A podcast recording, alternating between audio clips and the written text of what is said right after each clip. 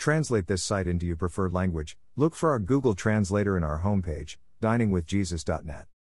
Traduce este sitio en tu idioma preferido. Busca nuestro traductor de Google en nuestra página de inicio va, diningwithjesus.net. Pastor Chris White says to all of you, Good morning, my friends. Buenos dias, mis amigos. Emotional healing is something that every person needs, to one degree or another, for we have all been wounded emotionally. There are many variations of emotional brokenness and pain, as many as there are types of people.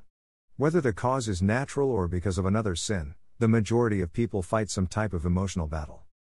Some of the most common symptoms of emotional harm are sleeplessness, detachment, depression, anger, isolation, bitterness, frustration, and fear. Some of the most common causes are abandonment, broken trust, chronic pain or illness, rejection, a lack of community, and a sense of life's meaninglessness. Unfortunately, modern culture is a veritable breeding ground for these emotional destroyers.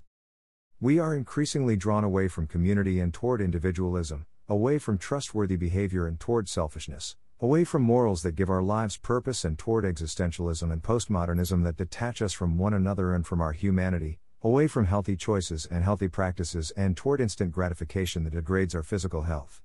How can a person flounder to the surface of this cultural wave and find emotional healing?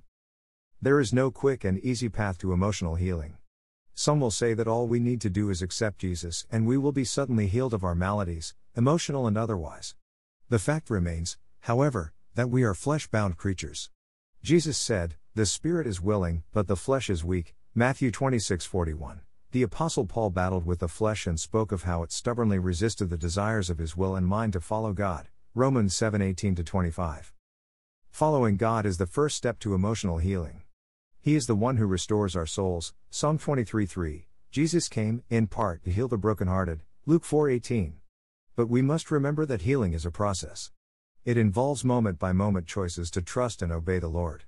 We must choose healthy interactions with others. 1 Peter 3 8 12, Healthy thinking based on the truth of Scripture, Philippians 4 4 9, and healthy activities that benefit our bodies, 2 Corinthians 7 1. Here are some practical things a follower of Christ can do to find emotional healing. 1. Meditate on God's Word, the Bible. God's instructions are life to those who find them and health to one's whole body, Proverbs 4:22. The person whose delight is in the law of the Lord, and who meditates on his law day and night is blessed, Psalm 1 1 2.